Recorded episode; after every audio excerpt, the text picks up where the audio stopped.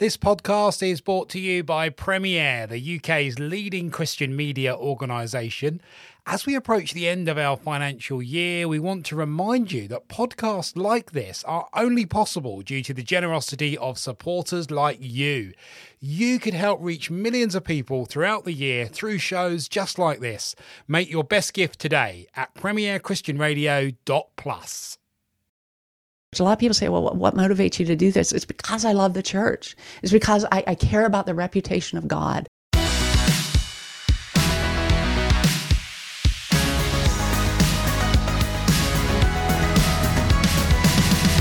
The Profile with Premier Christianity Magazine. Hello and welcome to The Profile here on Premier Christian Radio with me, Megan Cornwell.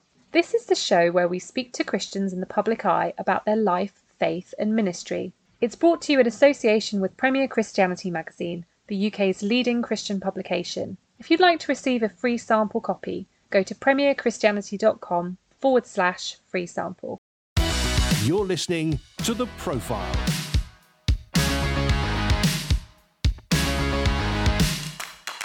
Today on the show, I'm speaking with Julie Roys. Julie is a journalist based in Chicago who specialises in investigating corruption and abuse within the church. Previous projects include research into the sexual misconduct of apologist Ravi Zacharias, abuse and financial mismanagement at Willow Creek Community Church, and bullying within the Acts 29 church planting network. Before setting up the Roys Report, Julie worked as a national talk show host and a reporter. She's written news and comment for media organisations including Fox News and several Christian publications. Julie, welcome to the show. Oh, well, thanks so much for having me, Megan. Looking forward to chatting. It's a real pleasure. Julie, on your website, it says that you expose corruption in what has been termed the evangelical industrial complex. What does that phrase mean to you? Well, it's become an industry. And I think that's part of the problem of why we're, seeing so many scandals is because you have, you know, publishing, you have uh, broadcast, you have um, the mega churches, you have the conferences, you have these these huge celebrities who are making a lot of money for a lot of organizations, and so you have this interconnected web of Christian ministries, and it, it doesn't have to be bad, right? I mean, there could be an interconnection that would hold each other accountable, call each other out, be the church to each other. But unfortunately, what I've seen happen, and, and actually that, that term, evangelical industrial complex, was uh, it was actually coined by Skye Jethani, who was a reporter for CT, now an author. Um, I happened, I happened, he lives uh, in my area, and happened to meet with him just yesterday. We had coffee together, and um, and he asked me, you know, why do you think we're seeing all of these things? Is, is there something really new? And and I said, well, it's become, and again, it, it's an industry, right? And so whenever you have money involved, whenever you have power involved, unfortunately, we're, we're, we're seeing that there's, there's protection, there's sin, there's, there's not calling each other to account. It's instead, I've got your back, right? I've got your back. In fact, uh, Dave Ramsey, who has a huge financial um, I don't know what you call it. It's not a ministry, but it's a whole financial planning business, you know, that markets towards Christians. It, there's an entire uh, staff meeting where he talks about, I've got your back, I've got your back. And he talks about some of these celebrities that have been in scandals, you know. And this idea of I've got your back, I don't see it biblically. I see mm-hmm. that the wounds of a friend are faithful. Mm-hmm. And that we should be calling each other to account. First Timothy five twenty, we've forgotten about that. That a that an elder who is sinning should be publicly exposed so mm-hmm. that others may stand in fear. And so um, that's what the evangelical industrial complex is to me. And I think it's unfortunately why I, I I'm reporting right now, why I have a job. I'm like, I would love to be put out of a job. I would love there to be no scandals, no corruption, uh, no abuse in the church. But unfortunately, that's the the point that we're at, and um, mm. and I'm just trying to be faithful in this space. Julie, do you think that there is something about the megachurch model in particular that fosters these kinds of problems? Because I mean, we're obviously we're here in the UK, we don't have mm-hmm. this same um, obsession with megachurches. I mean, we, we have a few that are starting to grow and that are bigger. You know, we have Hillsong here, and um, a few like that, but but it, we don't really have that same culture of mega churches. So, is this is this a particular problem that you see in these types of very large churches, and is it to do with lack of accountability? What what's the issue going on there? Yeah, I, I think the mega church you've created an entire system with a huge amount of money that is completely unregulated and completely non transparent in most cases. So, in the United States, uh, if you have a nonprofit, say you're a secular nonprofit organization, you have to file what's known as an IRS 990. So, it's a tax form.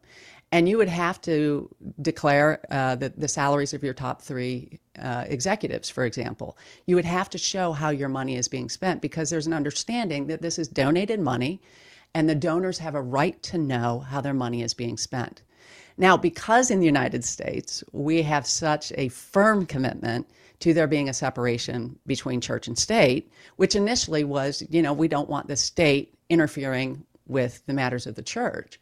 So, because of that, if you're declared a religious nonprofit, you don't have to file 990s.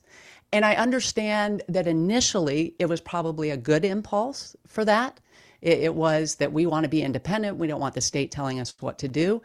I don't think anybody envisioned mega churches with 30 to 40 million dollar budgets with absolutely no reporting accountability. So at, most mega churches, in fact, I don't even know of a mega church where the people who are giving the money know how much their pastor is making, know how much the you know, associate pastors or executive pastors are making. But if it was a secular nonprofit, they would have to know that. And it's usually controlled. I think we have a governance issue where often you have these these megachurch pastors and they say they have an elder board that they're accountable to. But the elder board is often people who sometimes are employees, so their salary is dependent on the top guy being happy with them, or they have ministries that again you know you've got this complex right? So you have ministries where the megachurch pastor can make or break your ministry and they know that. And so it's it, it's often a lot of yes men that aren't really holding uh, the pastor accountable. Um, and, and we saw that. Like I, I, know at harvest bible chapel which is uh, was a big megachurch in the chicago area had uh, five to seven, I think, at one time campuses, and about 13,000 people coming. And and even the elders though they had an executive elder board and you know this was a, a very small group that would know what was going on. But the, the larger group of elders which was 30 or some i spoke to one of the elders and he's like they gave us a pie chart of the of the budget. And we had no idea what the line items were. We had no idea what james macdonald the senior pastor was making. But if you asked about it then there would be retribution. So I think that's what we're seeing in a lot of these mega churches is there's just a lack of transparency, a lack of accountability, and unfortunately, um, that just that really doesn't work well with human beings because we have a sin nature. So uh, that I would say is has a lot to do with with what's going on. The megachurch is an issue and it's a problem that needs to be addressed. And I think and it's it's interesting too. I talked to somebody recently and he said he said that uh, he was with a, a, group of megachurch pastors, and at one point he asked him, like, do, do you think maybe it's the system? Do you think there's maybe something wrong with the system? Of course, all of them have a vested interest in that system, right? And they're like, oh, no, no, no, no. It's just a few bad apples. Just a few. You know, I, I'm beginning to wonder how many bad apples do we need, or, or who can who can handle that amount of adulation and power, and now money as well. Julie, do you think that these big scandals are doing damage to the church in America in the sense that are people walking away from the faith because of this? Very much so. Um, I would say there's a growing number of what I would call church refugees, and they're Christians. They love Jesus, but they have had such negative experiences in the church, and they're so um, I would say sensitive, but really, I think they're discerning. Like they walk in and, and they can see how the power is being stewarded and how it's being, how things are being controlled. And so they're very leery of going into a lot of churches. And we, we do uh, a restore conference, which we've done it twice, which is basically just gathering people for you know, part of it's equipping for leaders who want, you know, are saying, we want to do it differently in our church. Like, how do we really do this differently so that we're not perpetuating the same sort of problems that everybody else is? But a, a lot of it is, is just to gather people in a safe place. And I know the last one we had in May, uh, one of the tweets that somebody who attended said, was this was a, this is the first time in six years I've experienced corporate worship where I felt safe because I'm with people that understand what I've I've been through. I don't have to explain myself. I don't have to justify myself, and I just feel safe. And somebody tweeted just this past Sunday that they're like, you know, I was in church this week, and I just keep thinking back to being in that chapel with with everybody with with other survivors and what that meant to me and how safe that felt.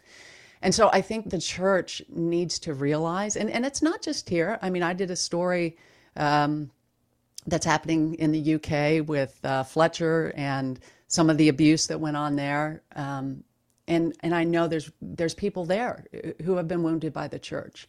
And they want a relationship with Jesus and they need fellowship. And I know right now I'm going to a house church. Why? Because that feels safe to me. Um, and I, I do think the church is going to have to think about its structures and think about how can we accommodate people and bring them in. And I, I, I see people even asking questions about the professional clergy. Like, is that really the best thing? Like, you know, maybe we need to go back to more of a lay led model. And I, I don't think there's any perfect model, and I think God can work in all models. But I do think some are definitely lend themselves more to mm. health. And I think we need to start asking those questions and mm. and looking at, at, at what might be a, a better system. Do you think that for you that would mean the the ending of the megachurch model? Yes, absolutely. And I, I used to qualify that up and down, and I, I just don't anymore. It, it needs to die. I think um, we're seeing some churches that are megachurches, multi-site, that are beginning to break up on purpose. You know, each one of those campuses are becoming their own campus. Um, I know for our house church, for example, we just got to 40, and so we're like, it's time, it's time to split. And it's always painful to split, but it's like we want to stay small. We want to stay in each other's lives. So I think, I think the megachurch has to die, but it's bigger than that. What about the entire industry? And we need to think about um, how much we have invested in this working, and and do we have accountability and transparency across the board? So I, I do think it, it's much bigger than just the megachurch. Um, I know for me, when when I first saw it was when I was working at Moody Radio. There's a Moody Bible Institute in Chicago, which is, you know, got a long history of, you know, 125 years since it was founded, and it was founded to train people and who are already working full time in ministry to do ministry. Um, and it has uh, two to three dozen uh, radio stations throughout North America. Um, and has, you know, I mean, some, some really beautiful parts of it. But I saw this in Technicolor when I was there. You know, I remember um, writing uh, a commentary, which I would I would do commentaries all the time, and I had a senior executive come into my office and say, "You're not gonna, we're not gonna broadcast this commentary you did." And I'm like, "Why? Is is there something wrong with it? Did I was I unfair? Was I untruthful? You know, I mean, these as a journalist, these are the questions I ask." And he said, "No, no, because the person that I was writing about is our friend, and we don't report on our friends." And I'm like, really i can i can report on joel osteen because he's like outside our tribe right but i can't report on our friends we we, we can't do that almost as if you were being a traitor by doing that well, a traitor and um, this particular person happened to have a publishing contract with Moody Publishers. So, you know, he's making money for us. Mm-hmm. Let's talk a, a, bit about some of your investigations, Julie. So mm-hmm. I think in, here in the UK, the Ravi Zacharias scandal was was really big. He's a very well known name here. Can you tell me a bit about how that story came about and, and where where you fitted into that? Sure. So the the first that we began to know that there was some trouble was in 2017, and there was this whole supposed sexting scandal. um, and also credentials scandal. So it became well known that he was inflating his credentials and and the primary person that was reporting on it happened to be an atheist lawyer, Steve Baughman. And because of that, nobody was listening to him in the Christian community. And this sexting scandal, and I, I, hate to call it that because now we know it's it was a it was sexual abuse by Ravi Zacharias. He groomed a, a very vulnerable woman um, to participate in something that was, you know, just completely and utterly clergy sexual abuse. I mean, it's just awful.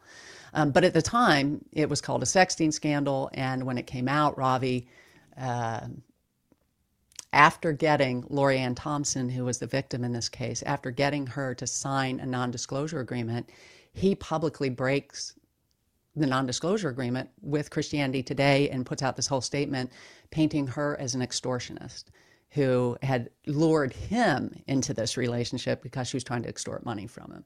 I mean, it's just a wicked narrative. So in 2017, I remember I remember reading the article in CT, and I believed Ravi. Right? I mean, that's the way it was portrayed, and and he was the one that we knew and credible and all that. And I didn't know about the backstory. Well, um, it was sometime in I believe 2019, or maybe yeah, it was 2019, I think Steve Baughman saw what I was doing and what I was reporting, and he sent me a copy of his book. So he published a book on all this. And I remember at the time I got it and I was so busy. I gave it to my husband. I said, Can you just read? Because he loves to read. And, and I'm like, Can you, you just summarize this? it for me? Yeah, pretty much. You know, give me the cliff notes. And he read it and he said, Julie, you need to read this book and I realized that there were things, even even just in, in what had been reported up until that point. I, I went back and I looked at the lawsuit because uh, Ravi had filed this lawsuit against uh, Lori Ann Thompson, and when I went back and looked at it, one of the things that didn't make sense, for example, is he had a BlackBerry and he had this BlackBerry Messenger. And if you understand BlackBerry Messenger, you know that you need a code. That's the only way you can get into BlackBerry Messenger. So he he said that he had blocked her, but she kept getting in. Well, you don't get in without a code. So the only way she could get in is if he gave her a code. So I mean, there were there were multiple things like that that, that were just glaring. That I looked at that, and then there were the suicide emails, um, and these were ones where Ravi basically said to Lori Ann Thompson, if you go public, I'm going to kill myself. And, um, I, you know, I read those and I'm like, okay, an innocent man doesn't write those. But this stayed, again, even though a lot of this had been published, I think the Christian public didn't want to hear it. They just didn't want to hear it, didn't want to believe it. And so they, they didn't. And it wasn't until I was able to hear um, hear more about Lori's story. And, and then I, I received a statement that she had written back before the NDA was signed. I received that and I got just sort of a, a download of a ton of information of the emails, of the phone records showing that Ravi had initiated a bunch of these calls. Um, I, I, I, received uh, gift receipts of gifts he had sent her Uh, it it just became very clear. But I remember when I published, it was about two to four weeks before Christianity Today published their story on the abuse of the, the women in the spas. And, and here again, Ravi Zacharias owned massage parlor or, or massage spas. I mean, who knew this? I mean, it was like an open secret, right? I mean, this is crazy. Um, but it, again, I published about two to four weeks before Christianity Today published. And I was, even though I had all the receipts, um, I did a three part series with all the information. Uh, the, the backlash was virulent. It was it was really unbelievable. People didn't want to hear the truth, and we shoot the messenger. And it really wasn't until Christianity Today published, and then on the heels of that, World Magazine published and and affirmed both my story that I had done with Lori Ann Thompson, showing that she was actually the victim, not Ravi, and then CT stories on on the, the spa abuse. It really wasn't until both of those were confirmed by World Magazine, that you really saw the tide starting to turn. And, and then, of course, uh, Ravi Zacharias International Ministries, RZIM, did their own independent investigation, which now we know there was a huge fight behind the scenes for the, the board to release that investigation. And there was so much external pressure and internal pressure that they finally did. Um, but Ravi Zacharias is a perfect, RZIM is a perfect case study in, you know, again, a 30 to 40 million dollar ministry. The board, who was the chairman of the board, Ravi Zacharias, who was the vice chairman, Margie Zacharias, his wife, who was a director, Sarah Davis, who was his daughter, who also served as the CEO of Ravi Zacharias International Ministries. There's no accountability there. And then the rest of the the rest of the the board members were secret. In 2015, the RZIM filed with the IRS uh, to become a religious. Actually, it was an association of churches, is what they got they got designated as, and then they didn't have to file their 990s. Their board was secret. Everything they did was secret, and that's just appalling. It really is appalling, and and the fact that it's legal. Um, the, and this is why I do what I do because it's not going to change until until people are educated and and we demand as the donors we demand accountability from the organizations we give to. You mentioned the original article that that CT ran, you know, with, with Ravi Zacharias sort of um, declaring his innocence. What what do you think are the takeaways, Julie, for the Christian media and for Christians in general from this this scandal? Uh, there was a lot of talk afterwards, and I think it, it's important to to think about this term betrayal blindness, and it, is basically our our predisposition to excuse the negative facts and believe almost to a ridiculous point the the person that we've kind of put on a pedestal. And and I think that's what happened within RZIM. I think there's a lot of people that now are going, "Oh my word, there were so many red flags. How did I miss all those red flags?" Right? But I think for the media as well. Although I, I will say, I think Christian media, there's been a shift, and it's been recent. But for a very long time, Christian media did nothing but PR for uh, a lot of these celebrity preachers. And again, Christian media, you're reliant on those people talking to you, giving you interviews on, you know, when they publish the book, we want to interview them about the book. Uh, we we want to access to the conference. We want to behind the scenes. So, you, you know, you, you try to nurture your sources, right? So, it's challenging for the Christian media to truly be independent. But I think what we're seeing actually in the United States, uh, to me, it's it's really kind of wild what's recently happened because you have World Magazine that historically has been the one Christian news outlet that would actually do investigation on itself, right? Reporting on our own tribe, um, and and they. It, it was World Magazine when I was reporting on James MacDonald and Harvest Bible Chapel when I was investigating them. I was actually sued by Harvest and James MacDonald before I published anything. And it was really an attempt at what we would call prior restraint, which is unconstitutional. You can't you, you can't restrain reporters from reporting information. Um, so it came with like this temporary restraining order, which was immediately tossed by the judge because it's unconstitutional.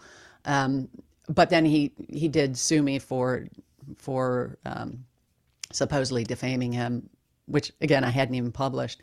But it was World Magazine that was willing to stick with me through that because it was funny because at the same time I was working with Chicago Tribune doing a story that was you know about harvest as well. It was a little bit ancillary, but I was working with them.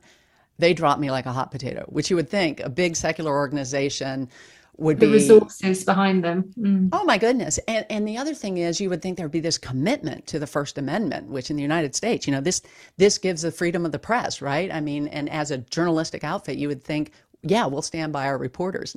no, they cut me right away.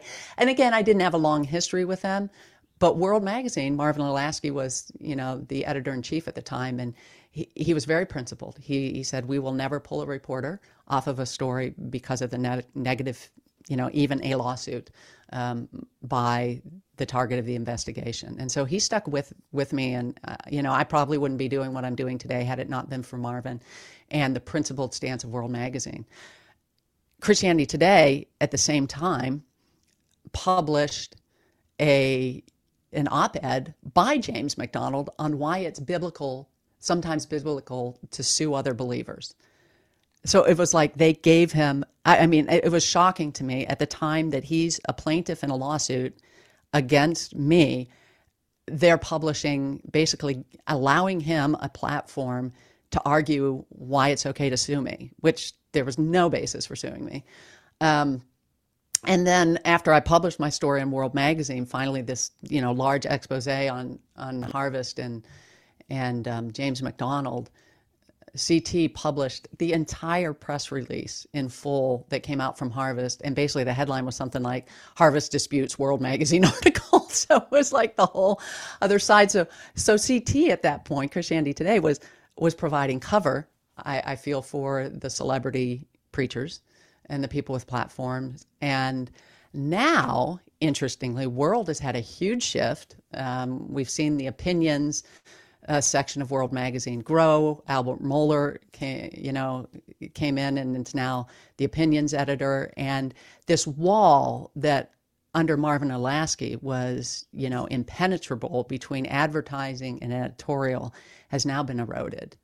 Mm-hmm. And so we don't, you know, Marvin Olasky all but said uh, in an, well, he pretty much did say in, in a commentary that he wrote uh, very recently that there's the integrity of the organization is just mm-hmm. gone be, because because this wall is not being maintained. There's conflicts mm-hmm. of interest. There's a reason to protect. And so, World Magazine, I think, and you've seen some of their best reporters. Now we're going to Christianity Today. Christianity Today, we've seen had a radical change in that, you know, Tim Dalrymple came in as CEO. Uh, Mark Galli, who had been the editor in chief, moving out and Russell Moore now is the editor in chief there, but them CT actually did an investigation on itself because of sexual harassment mm, allegations against Mark Galli. So so now you're seeing CT do more of these investigations and which is is astonishing to me to to see that that shift. Um, but I do mm-hmm. think I think I mean as a journalist, I, am glad to see CT moving into that space. I'm sad to see what what world has done. Julie, in terms of investigating the wrongdoings of pastors and churches, I would just wonder whether you become a bit, little bit cynical about the, the church yourself. You know, how how has this impacted your own faith? It, your, how has your work impacted your own faith? Um, I'm not cynical, and I hope I never become it. I love the church. And I, I, even texted somebody yesterday. I was listening to this one song. Um, it's such a beautiful song. Um, it's called Jireh. And I tried to ignore the fact that it, you know, it's done by Elevation Music in Maverick City, which, you know, it's it's it's kind of ruined most CCM for me because I know too much about the business and the industry and and the churches associated with a lot of these big labels. But this song just, I mean, it was just so beautiful. It so ministered to me. And I, I just, I texted a friend and I'm, I'm like, I'm fighting to preserve the beauty that that I know is in the church and the memories that I have of that and the experiences that I've had. And I've, I've, I, I mean, my life has been marked. I remember at one point when I was in my 20s, somebody said to me, um, you you've kind of your life revolves around the church and where you feel God called you to, you know, and, and we weren't in, you know, formal ministry at that point, but we would just go to where God, you know, to go to so, support the church and be a part of the ministry. And I love the church. A lot of people say, well, what, what motivates you to do this? It's because I love the church. It's because I, I care about the reputation of God. And I remember when I was um, thinking about reporting a big story and, and, you know, you'll hear all the time, you know, why would you air the dirty laundry? And and I was studying the whole Babylonian exile. And it, it, occurred to me that, that God didn't seem to care much about our reputation. He cares about his reputation. He cares that the people who are called by his name are living according to his principles and to see him magnified and to see his church become what it should be. Um, and if I ever lose that, then I, I'll stop because it, I, I, shouldn't be doing it. Um, this is the reason to do this work, and this is this is what I feel I've been I've been called to and why. You've been listening to The Profile in association with Premier Christianity Magazine.